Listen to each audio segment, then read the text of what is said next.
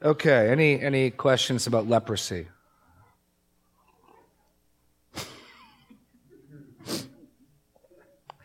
Um, yes, Elsa. Hansen's disease is not contagious, correct. But if you read through, we didn't read through all of it, it's clear that leprosy is, is an umbrella category that covers all sorts of things. Because um, you, will read about buildings that can get leprosy, and it seems to be clearly talking about some sort of rot or mold or fungus. So the basic gist is any sort of disease whereby the flesh is open, oozing, um, and it spreads. And so that it really covers a lot of things. They call that leprosy. Then what happened is when they found Hansen's disease, oh, that's leprosy. And then they realized, oh, that's not contagious. No, this, this is a broad term that covers, yeah, read through, even in Leviticus 13. You can get on your head, you can get on your beard, you can get it all over. So it, it, it, it's, it, there are certainly variants of it that are absolutely contagious. Absolutely. Um, we just think of what's called modern day Hansen disease, which is more a disease of the nerves. If, I don't know if you know this, the people who are in leper, Daniel Moore told me they actually have a leper colony in Hawaii. There's an island that's a leper colony. But, but, um, what? But what goes on with Hansen's disease is that you're, the, you're, it's a neuro, neurological disease, and so you don't feel it. You, you don't realize what a friend pain is, because when you grab something, you grab too hard, or you reach into the flame and you feel pain, you pull back. What happens if you don't feel pain? Over time, you gradually chip, cut, nick, burn your extremities. And that's why they start to have constantly having open sores and things, is because they, they don't feel when they are hurting themselves. Um, that's, that's what modern day Hansen's disease is. And so consequently, there's a withering of the fingertips and other body parts. But um, like I said, if you want to take the time, I mean, I thought reading through eight verses of 13 was kind of gross enough.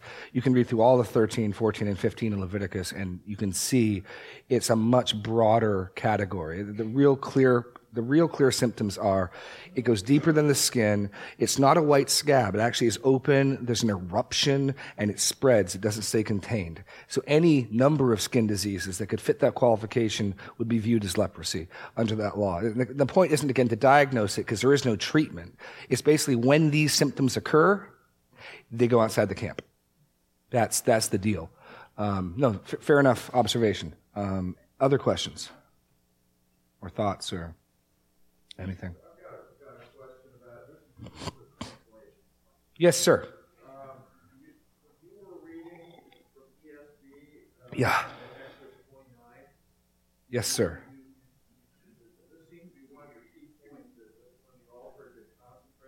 Yeah. Yes, sir. My Bible go.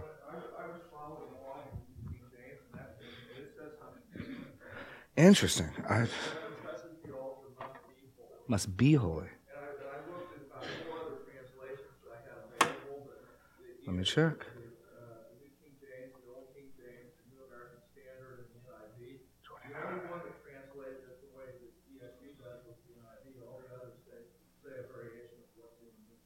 Interesting.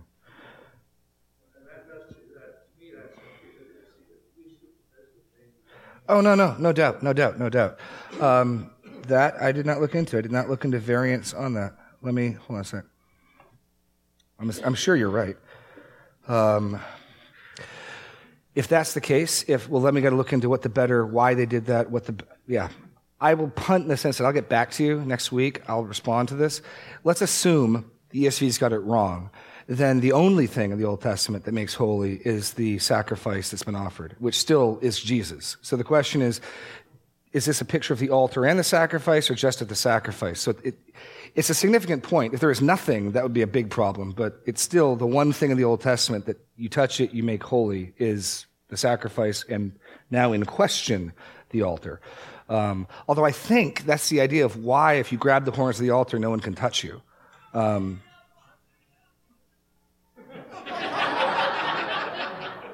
Yes, Renee.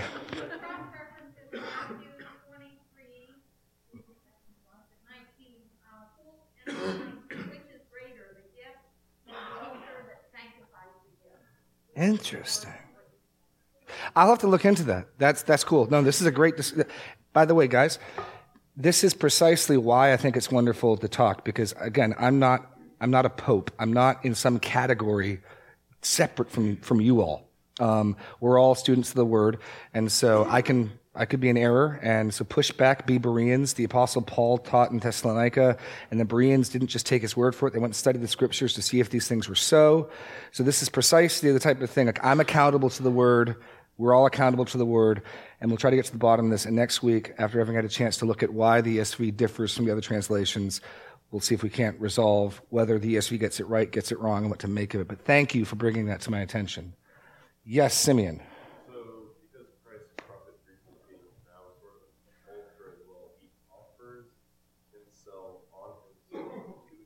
Yes.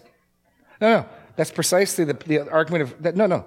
In Hebrews, you can't get you can't escape this. In Hebrews, the author of Hebrews is trying to show how all these things point to Jesus. So Jesus offers the sacrifice. Absolute. Let's go check it out. I left my. Do me a favor. In my office is my Bible. I left my Bible in my. I mean, I got something here, but go to go to Hebrews um, eight. Until I actually get my Bible in my hands, I won't be able to find it quickly, but I'll find it nevertheless. Um, go to Hebrews 8. Might be 7. We'll see. Um, every priest offers up, but he offered up himself. It's right at the end of 7, I want to say. Um, I think it's right at the end of 7. And I'm in Hebrews 1. 720 what? 727, yeah, okay.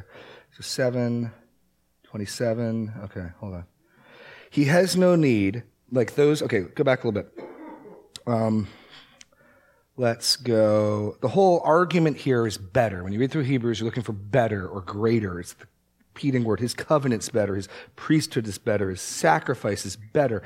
Verse 23, the former priests were many in number because they were prevented by death from continuing in office. But he holds his priesthood permanently because he continues forever. You see how that's better?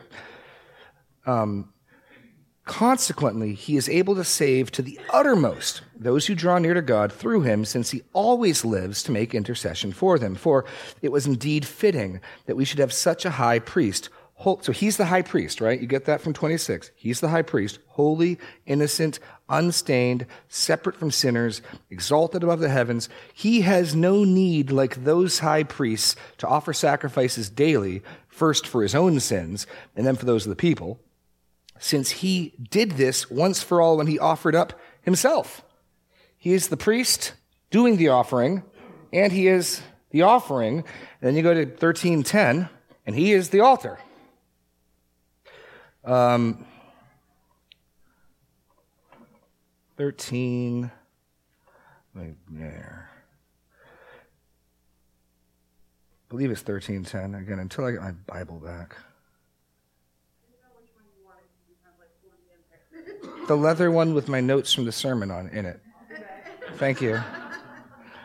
Um, okay. Yeah. Um, and let's go back to the beginning of the argument, verse 7. Remember your leaders, those who spoke to you the word of God, consider the outcome of their way of life, and imitate their faith. Jesus Christ is the same yesterday, today, and forever, which is to say, the Jesus who was faithful to them will be faithful to you. Um, do not be led away by diverse and strange teachings, for it is good for the heart to be strengthened by grace and not by foods which have not benefited those devoted to them. We have an altar from which those who serve the tent have no right to eat. The bodies of those animals whose blood is brought into the holy places by the high priest as a sacrifice for sin are burned outside the camp. So Jesus also suffered outside the gate in order to sanctify the people through his own blood. Therefore, let us go to him outside the camp and bear the reproach that he endured. For here we have no lasting city, but seek the city that is to come. So he's the, he's the altar. I mean, you find out that most of the paraphernalia in the tabernacle and in the temple ultimately are pointing to Jesus one way or the other. Um, he, he, he is the fulfillment. They speak of him. So, yes, he's the priest. He's the offering the priest is giving. He's the altar on which the offering is given. And actually, offering it to himself, I'd say it's the Father is the member of the Trinity the offering's being made to. I don't think he's, I mean, he's offering it to God. He's God. But the offering is being made, I believe, he pressed it to the Father. So I don't think you'd actually say he's offering it to himself specifically. But yeah, He's, he's, he offers himself up as the priest, the offering, and the altar. Is ultimately, and this is what uh, Hebrews 5, or Hebrews 8, verse 5, they serve a copy and a shadow of the heavenly. Mm-hmm. So um, the idea is basically that Christ in himself is fulfilling the entirety of the, the old covenants, all these regulations, all of these Yeah. Yeah. roles. He is taking upon himself. Yeah. Yeah. Offering that righteousness. Yeah. Yeah. By the way, I'm going to pause and say that I tried to do, I tried to show some weekly of what Ligon Duncan in his message from the Together for the Gospel did two years ago. He- He really, all he's hammering at is one main point. I, I dealt with more things because I'm dealing with the text, but that notion of, that notion that Jeb just spoke of, of how the Old Testament law, even the parts that seem harsh and hard, are good and righteous and right, and they're for Christians and they're beneficial for Christians, and they picture and point to Christ. I'll post that, or you can search it. It's called the Gospel by Numbers. You just search Ligon or Duncan, the Gospel by Numbers, you're looking for T4G General Session Message. T4G is short for Together for the Gospel. 2014. It is excellent. I'll, I'll post it up on Facebook later today. Um, it's talk about your whole notion of the shadow and the copy of things. Um, made me think of of my shadow of of Ligon's message, which was just excellent. I mean, you know, Zeb and I were talking before church. Like two years later, it's still one of the best things I've ever heard on, on that topic, and it was really eye opening. Um, really eye opening. So there's my plug and my, my, my reference, lest anyone thinks I was stealing his material. Um, anything else on this? Going once. I got to point out one other thing. Go back to uh, Hebrews, I mean to Luke, um, Luke 5. Daniel pointed this out to me. Um, Daniel pointed this out to me during the coffee and donut hour. And uh, another little connection. Now, remember the point from four when Jesus cites the example of Naaman, the Syrian, being healed and the widow of Zarephath getting the miraculous supply of food. How God sent only one prophet to a widow, even though there were many widows in Israel, and God cleansed one leper, even though there were many lepers. The point being, you don't get to decide. God gets to decide where he sends people.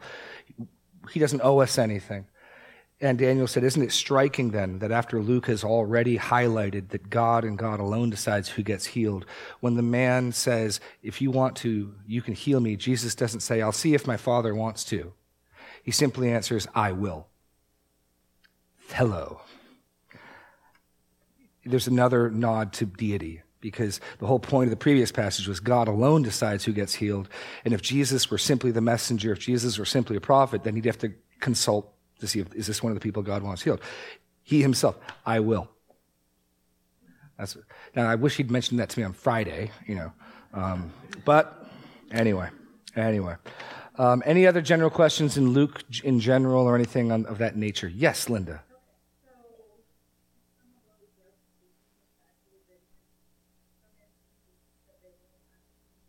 Yes. Yes.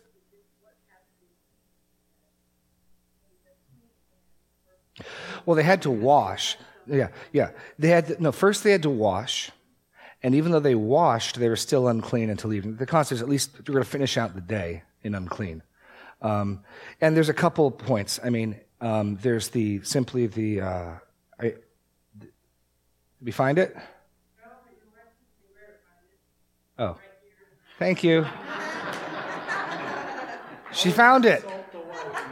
Ladies and gentlemen, she found my Bible. Uh, you know, you know how it is. You know your Bible, and you got it underlines. Even though my underlinings make no sense, and you know, there's no rhyme or reason to them, but I know what they are. Okay, thank you. I feel much. Probably, by the way, probably the most frightening thing that ever happened about six months ago. Um, I, I went out to check on something with my Bible. I think during maybe special music, there's something that's going on, and I put my Bible down somewhere, and literally the final song is being sung, and my Bible and all my notes, I cannot find it. that is not a fun feeling. I found it just in time, but that was going to be interesting. That was going to be an interesting Sunday morning. Okay. Uh, so, your, your question is um, The washing is, is for a couple of things, because again, remember, the, these laws are meant to serve a couple of functions. Um, if you listen to Ligon's message, he, he says they serve a, uh, a societal function just for cleanliness. In fact, Israel ends up having some of the better cleanliness laws out of all the nations. All their refuse had to be taken out. There are all these washings. If there's even any hint of disease, there's quarantine. There's anyway. Um, so there's purely first is simply the if you've come in contact with that, you're unclean and people need to stay away from you till evening. Part of that, just from a society sense, is if you're to get something, if it's going to develop, there'll be time for it to be seen before you're back in the general um, assembly. By the way, notice Jesus doesn't apply that law to himself. He doesn't get quarantined for a week in this passage. I mean, he's over and above the law. He, the other guy isn't. You need to go offer, this is another thing if we had more time. You need to go offer the sacrifices Moses commanded. I don't. Because if you read Leviticus, like, hey, Jesus, there's, there's laws and commands that you, you touched him. You need, you're supposed to be unclean until evening. Nope. I don't get unclean. Except on the cross. Well, well, anyway, this Friday we'll talk about that some, um, the time Jesus does get defiled um, on the cross with our sin. But so, so that's the first function. The second is to teach this notion of holiness. And so if you don't actually have the disease, but you came in contact with someone who did, or you came in contact with their clothing or their saddle or a jar, that spillover effect, you've got to go get washed immediately. And now you're out of the societal life till the end of the day. And that's assuming you don't actually contract the disease yourself, which is to show the holiness of God, because the whole, the whole notion of holiness is God is not like other people. He's not, I mean, that's, that's the function of why you can't draw an image of him, because what will you compare me to? I'm not like you. I'm not like Coke. You know, people have those shirts, God's like Coke, he's the real thing. No, no, no. Isaiah says no. What will you compare me to? Um, and if your answer is Coke, you're wrong. Um, the answer is supposed to be nothing. There isn't.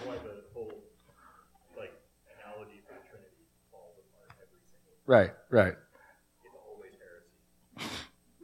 If you press it, absolutely. It's always heresy if you press it.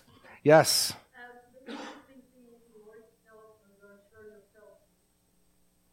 That's what Moses commanded. In fact, all of Leviticus 14, all of Leviticus 14, he has, he is coming up, if he is cured, he has like another two weeks of quarantine to prove he's cured. And he's got sacrifices to make. I mean, there's a whole procedure. To, and the whole point is, if you think of like, you know, those movies where they've got people in like bio labs and there's like these like gates and they step in and they blow all the air. That's the equivalent. It's like you go through this like quarantine period where even if you're cured, you go and they have to come back eight days later and you're shut up and let's make sure you're still really cured. And then you can be let back into society. And the priest is the gatekeeper. He's serving as a health official in a sense. I mean, Yeah.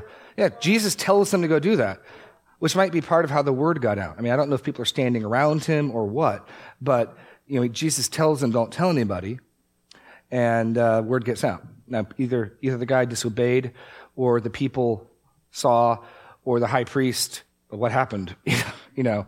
But either way, that happens and, and the word gets out. But no, Jesus is telling them, you're under the law, go do this. I'm not unclean. I know I'm not unclean, so I don't need to go do stuff because I'm unclean. Um, so Jesus doesn't do that. Any yes, Zeb. Do you think that Luke uh, here is drawing from Luke four into Luke 5 mm-hmm. Is he drawing attention? He mentions, uh, uh, but I tell you, there were many many widows in the land in Israel in the days of Elijah. When the heavens were shut up for years, and six months in Elijah went. None of them only was the widow of Zarephath, and only Naaman was done. And basically, the next section shows miraculous food, like a miraculous feeding or provision of food, um, catching the fish, and then a leper being. Oh yeah, we're still we're still yeah we're still seeing we're still seeing that signs. The shift though in Luke five is the shift goes from simply miraculous power to authority. And this is something greater. Because, I mean, you've got guys in the Old Testament. There's not many of them. There's three big groupings of clusters of miracle workings in the Bible. You've got the ministry of Moses. There's a bunch of miracles around him. The ministry of Elijah and Elisha and the ministry of Jesus and the apostles. Those are the big clumps. You, I mean, there's the odd miracle here or there, but people, them showing up regularly in the story. And so there are antecedents. And, and Luke is first showing Jesus can do these things, command demons, but, you know, the disciples will later do the same thing. and Jesus heals people, and the disciples later do the same thing. Um, and so as we're shifting into five, we're, we're shifting into a group of um, stories that all start with the same, um, same introductory formula, that egeneto, which, which just means it, it happened. No ordering. So then why is he grouping them together? The theme that starts to come out is authority. In fact, the very next miracle wouldn't even have taken place. I mean, this is striking. I mean, I'm robbing from next week's sermon. But Jesus was completely content when this guy gets let down on the rope saying, Your sins are forgiven. And he would have been done. I mean, don't miss that. He, he's, he's done. And he's done the greater thing. He's done the man better good. He's done the man better good. Yeah, re- read five. It's all about authority. Um, five. I'm in Second Corinthians. How the earth? Okay, there we go. Second Corinthians five, but okay. Um, 17. On one of those days, as he was teaching, the Pharisees and teachers of the law were sitting there. There's the introduction of our bad guys. They're not even, and this is the first instance in Luke's gospel where they're going to pick up and pay attention and not like something. Up until that point, they're just present. It's our introduction of our villains, if you will, for the narrative. One of those days, as he was teaching, Pharisees and teachers of the law were sitting there, who had come from every village of Galilee and Judea and from Jerusalem, and the power of the Lord was with him to heal. And behold, some men were bringing on a man who had been paralyzed, and they were seeking to bring him and lay him before Jesus, but finding no way to bring him in because of the crowd, they sent, went up on the roof and let him down on his bed through the tiles into the midst before Jesus. And when he saw the faith, their faith, he said, Man, your sins are forgiven you. And the scribes and the Pharisees began to question, saying, Who is this who speaks blasphemies? Who can forgive sins but God alone? When Jesus perceived their thoughts, he answered them, Why do you question your hearts? Which is easier to say, Your sins are forgiven you, or rise and walk? But that you might know that the Son of Man has authority on earth to forgive sins, he said to the man who was paralyzed, I say to you, pick up your bed and go home. The miracles are meant to confirm the spiritual truth. That's why they're not primary. That's why Jesus doesn't want to be known first and foremost as a miracle worker. He wants to be known first and foremost as a teacher. That, that's his, he had his self-identity of his ministry is I'm here to proclaim, I'm here to teach. Certainly the miracles verify. The miracles confirm. The miracles um, give credence to his message, but he doesn't want it to be about Jesus, the miracle worker. It's Jesus who has a message and signs from God to confirm the message. He's completely happy, apparently. The healing here is incidental. Not incidental, but I mean, it was is ancillary. It's not the primary thing. The big deal is you're forgiven. And you get the impression he would have been happy to be done there. And it's only because of what the Pharisees said, and it's only because he wants to prove to the crowd, no, no, I really do have the authority to do this. I'll do the easier thing. I'll say, get up and walk. Now, it's easy to say your sins are forgiven, but it's much, much more difficult to accomplish that. And so Jesus says, I'll prove the harder by doing the easier, which is easier to, you know, and then he does that. Um, so the emphasis is on authority there, right? That, that's, that's what we're getting at is authority. And the next one, um, the, the, the, Sabbath and the fasting questions, something greater than Moses is here, the old wineskins moving into six um, where he's Lord of the Sabbath. So, so yeah, Zeb, there, but the, I think there's a slight shift as we're looking at these miracles. They're still bearing out the Isaiah prophecy, the Lord, but now we're shifting into authority. Because there are antecedents in the Old Testament who did miracles and worked wonders and preached for God, you know, Isaiah and other people. But now we're looking at someone who's greater, who does something the law of Moses could never do. The law of Moses has no prescription for curing leprosy, none whatsoever. He can. And he's the Lord of the Sabbath, and he does what he wants on the Sabbath, and he can forgive sins. And so that, that's the shift in the emphasis leading up to the Sermon on the Plain, which is what starts in the middle of six. And we actually get a sample sermon of Jesus. It'll take a chapter or two. Um, yes.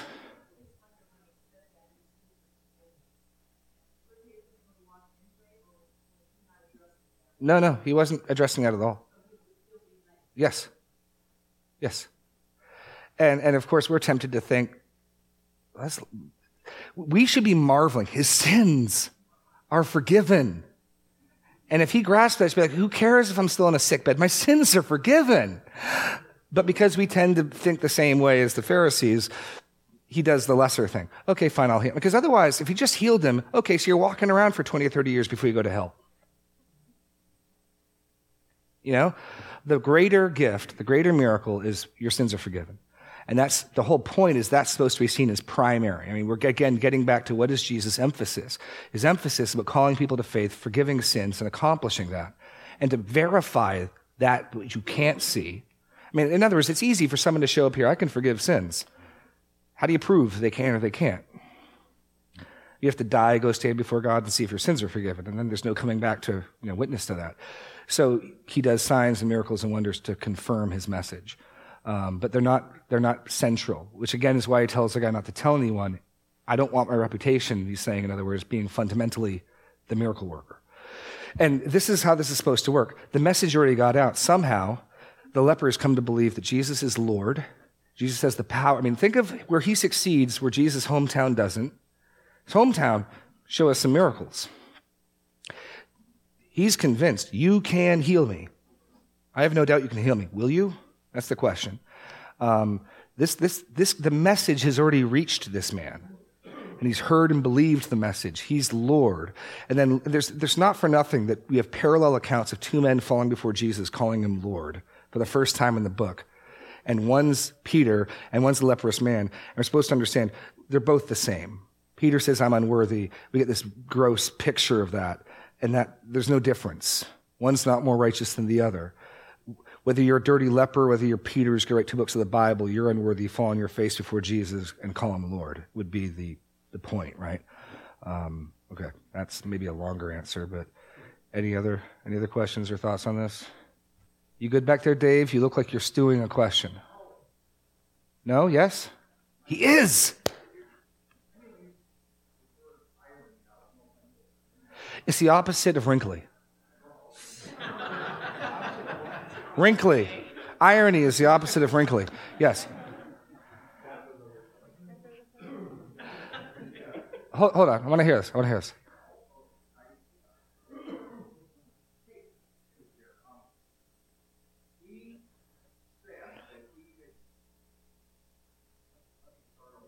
Take three. Oh, we're good. We're good.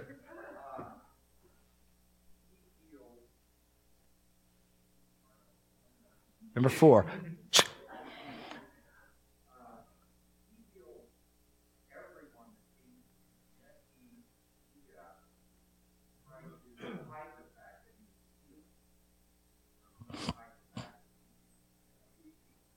Minimize the publicity. Minimize the publicity. Yes. Yes. Yes.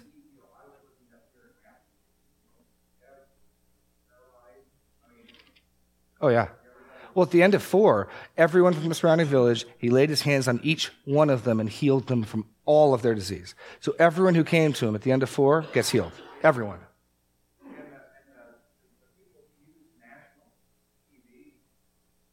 This doesn't sound like a question, Dave.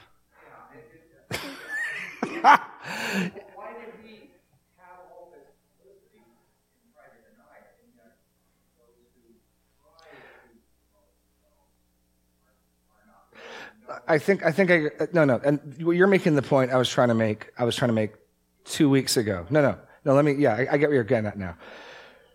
The hallmark of real power is even when you're is, is if you're really working miracles, even though you're telling people don't say anything, the word gets out and people come from all around. There's no flyers, there's no publicity, there's no internet, there's no TV, there's no jets he's actively trying to minimize that aspect. And because it's legit and because it's for real, everyone's coming as opposed to the, the, uh, the, the, the TV faith healers who, you know, as I've said this before, and this sort of does link into our topic of things. If somebody can preach an Orthodox gospel and have a documented case where somebody doesn't have a hand or a finger and then they do, like you win. You win, right? I mean, because no one can do signs. If, if, you're doing miraculous works, you're doing it from one of two sources. And no one can say Jesus is Lord except by the Holy Spirit. No one can say Jesus is accursed except by. So if you can articulate the gospel clearly and work a miracle, you win. Like, you win. And that's what happens here. The, the, Jesus never gets accused of faking his miracles. They attack, he's doing it by Satan or whatever. But they never, never, never challenge whether he actually did do miracles. And they're always instantaneous. They're always everybody. And, and those are the hallmarks. And you can just look and see and judge for yourself whether that's taking place in the, in the, in the people on TV who are claiming to do that. Um, it's, it's generally not. Most of the stories I hear are all third or fourth hand. I know somebody who knows somebody who. Okay, cool. Well, until I, you know, anyway. Yeah, let me, yes, Simeon.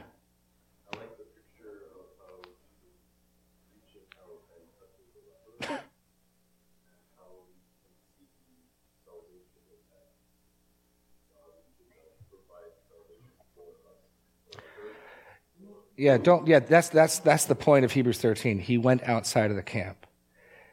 He goes to where we are, right? I mean, and what ultimately is going outside of the camp for Jesus? He he comes to earth. What is Jesus going outside of the camp? It's the incarnation. He he goes to where we are in our uncleanness because we by no means could go up to him. So he comes down here and he walks among us in our little leper colony of sin, and he lives among us, and then he offers to reach out and cleanse us. Absolutely. Um, and that, that's absolutely, I mean, it, that's, it's a beautiful, beautiful picture. Um, and then the exhortation for us is then let us follow him outside the camp, get outside of our comfort zones. Let us be willing to go love the unlovely and not just stay in our nice little safe, you know, things, but let us also go outside the camp. Um, that's where the author of Hebrews goes to that. No, absolutely. Hebrews uh, 13.10 is excellent in, in making that point. Um, he didn't Golg- what's John Piper say? Golgotha is not a suburb of Jerusalem. It's outside the camp. Um, it's outside the camp. Any other? We got 10 minutes. Any other questions, thoughts? Yes. Okay, fair enough. Yes.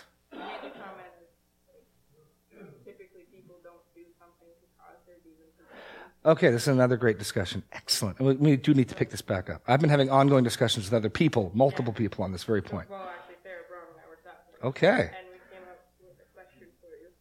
um, if people don't do anything to cause demon possession, then why are we called in Ephesians 6 on the whole armor of God?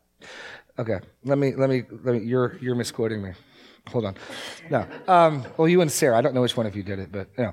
No, what I said was nowhere in Scripture that I see are we told cause and effect for why someone is demon possessed, except for the fact there's a judgment from God. Like, for instance, Saul offers a sacrifice he shouldn't offer, and then he spares Agag, and God judges him and sends a harmful spirit to torment him. But nowhere do I see in the Bible people, the, the modern notion is this you play with the occult, play with Ouija boards, play with, with, with false religion, and you're opening yourself up for demons. My problem with that is Israel again and again and again whored after other religions. They offered their children to the Ashtaroth, to Baals, to all the gods, and they get smacked and disciplined by God. Never once do I read, and they picked up demons and got demon possessed. Um, and the answer is always repent and return. There's no exorcism ministry taking place in all the idolatry and all the paganism. Paul says they're worshiping demons, 1 Corinthians. What the pagans offer to other gods, they offer to demons. And there's just none of that taking place. And so what, what I was saying was, as I was reading Powlison's book, is he was just challenging our assumption that if you get involved with the occult and if you start playing around with those things, you're a sitting duck, you're, you're somehow more likely to get demon possessed. The bottom line is, I don't biblically know why or how some people get demon possessed and others don't. And so it's not to say they didn't. I just, I don't know. The question is, is that assumption that we make an assumption the Bible backs up, or is that our own deduction? It might even be true. All I'm saying is, I don't see much, if any, biblical backup for it. So we need to question our assumptions. It might be true that playing with the occult opens people up to greater likelihood of demon possession. I don't know. I'm just saying I'm, I'm not seeing that as, a, as an assumption the Bible's making, and certainly Israel had plenty and plenty of opportunities to test that hypothesis. Throw in the fact that all of the demon possessed people are lumped in and treated with the other sick, like diseases. Um, well, and the other point that Paulus makes is this none of the demon possessed people are being led into sin by their possession. It's, it's much more viewed as an affliction on them. It's not as though because they have a demon, now they're given over to drugs or they're given over to alcohol or they're giving over to lying. It's more like they fall on the floor, they throw themselves into the fire, they cut themselves or whatever. Um, they they have an affliction that afflicts them. Now, Satan does have a ministry of tempting people. I mean, Peter says he roams around the earth seeking whom he will devour like a lion, and he tempts Peter, he sifts him like wheat. And, and the point Powlison is making, and I, I think he makes well, is that that's a separate activity of Satan from what we see with these people with an unclean spirit who nothing about that unclean spirit is making them more wicked, is, is, is making them do more sin. It's just very similar to having a disease. It's terrible, it's agonizing, it's, it's humiliating, it's self effacing, it's, it's an affliction. Um, so that, that's the distinction he's making. Because I think it's grown common in a lot of modern day deliverance ministries. And if you're like Frank Peretti and all that stuff, that like if you're struggling with some sin, maybe you've got a demon and you've got the demon of that sin. And again, that's not a notion that we see in the Bible, a, a, a demon giving you over to some stronghold of sin. Um, again, maybe that's the case. I just don't see it in here. That, that's all the point I'm, I'm trying to get at. Does that make more sense with the whole armor of God and everything? Well, well, the other point is this. No, the other point is this. Because Paul says he, was, he who is within you is greater than he who is without. I do not believe it is possible for a Christian, a born again, new covenant Christian, to, to have a demon. Um, that's the whole argument of the binding up the strong man, you replace him with the strong man. Um, the strong man is the Holy Spirit. The strong man is God dwelling inside of the house so that the demon can't return, type of notion. Um, so for Christians, you do put on the whole armor of God. And there the notion is when you're fighting the schemes of the devil, you're on that other track of him tempting, him luring, him enticing, which we absolutely, if we don't put on the armor, we share a responsibility and a guilt for when we fail. So if you leave here today and Satan tries to entice you and, and lure you and you sin, and it's because you didn't put on the armor, like there's, do you see the two prong approach? The thought is that Satan is this in this tempting business but apparently, at least in the gospel times and now, he's also in this just afflicting business. And they're not the same thing. That, that's, that's the point. Does that make more sense? Okay. Now, now this, this admittedly, we don't get tons and tons of data on demons or even angels in the Bible. So, admittedly, um, we're having to, I'm more trying to be cautious in the assumptions we make um, than anything and just question some of the prevalent um, wisdom of the day that goes around. I, I'd assumed those same things too until Powlison's like, where's the data to back that up? Huh. You know, and, and uh, started checking it out. Yes, Elsa. It's David, it's out of print, but you can get it on Amazon. It's short. He's a fantastic writer. Um, even if you disagree with him, I think you'll find it very helpful. David Powlison, Power Encounters. Um, I got my copy kicking around here somewhere. But I, I had to order it. Um, it's, it's no longer published. It's by Timeless Texts, I believe. But I think I got mine for like 12 bucks used on Amazon. Um, I'm sure you can find it somewhere. It's excellent. Excellent. P O W L I S O N. Pow. Pow Listen. He's the head of the counseling department at Westminster.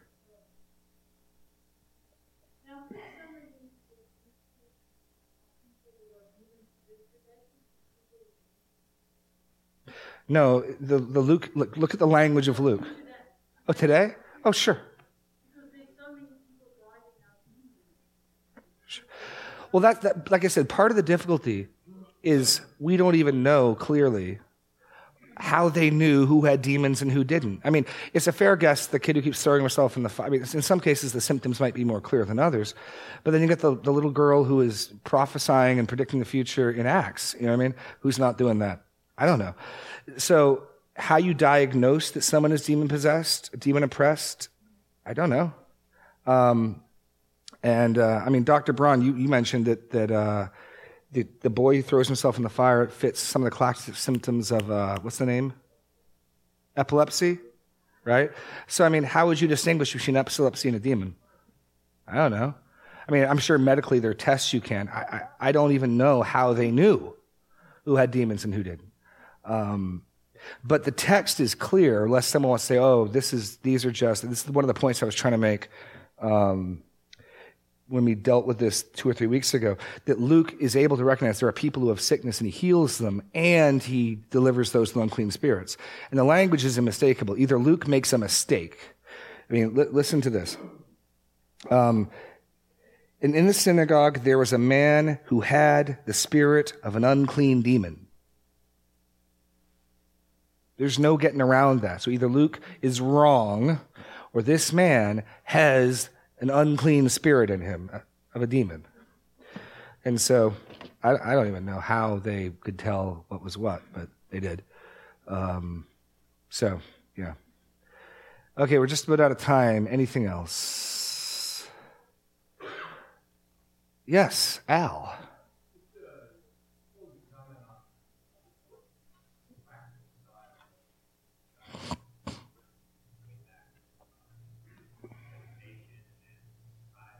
Mm.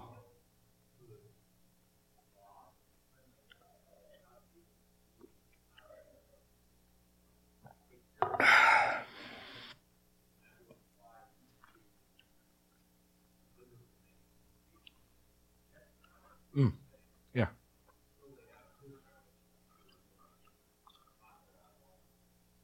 Oh, yeah. Western society. Yeah.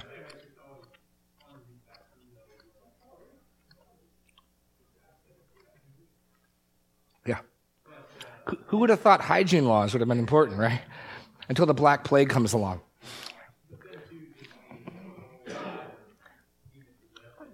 Yeah.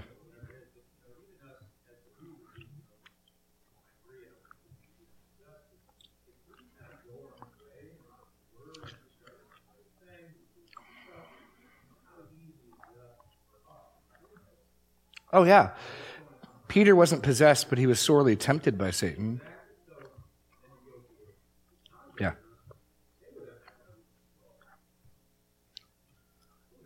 Right. Yeah. Yeah. No, it, it's, uh, yeah. Yeah, we don't have time, but if you go read Deuteronomy 3 or 4 or 5 or 6, I'll find it. Moses says the, that the, God's law for Israel is supposed to be so self evidently wise that all the other nations are supposed to marvel and say, wow, what an awesome law. I mean, the law is good on so many levels, not simply for pointing to Christ, but just on a, wow, there won't be as much disease. No, the, the Black Death and the bubonic plague and stuff, at that time in those cities, there was horse manure everywhere. People were pouring out their bucket, their privy buckets in the street, and there was just, you know, the vermin, the fleas, everything. There's this, all the conditions are rife for the spread of disease. And Israel had to throw all that stuff outside the camp. They, there's, yeah, they, uh, they would have had, yeah. Yeah. Yeah. Yeah. So even though it's got to be, I mean, you can just imagine if, if it's your mother, it's your daughter, it's your brother, it's your son who has to go outside the camp when you see the big picture, it still is a kindness, you know, for the society. But Anyway, on that note, we'll take a break next week. Two weeks, because next week we're having Resurrection Sunday brunch. Okay.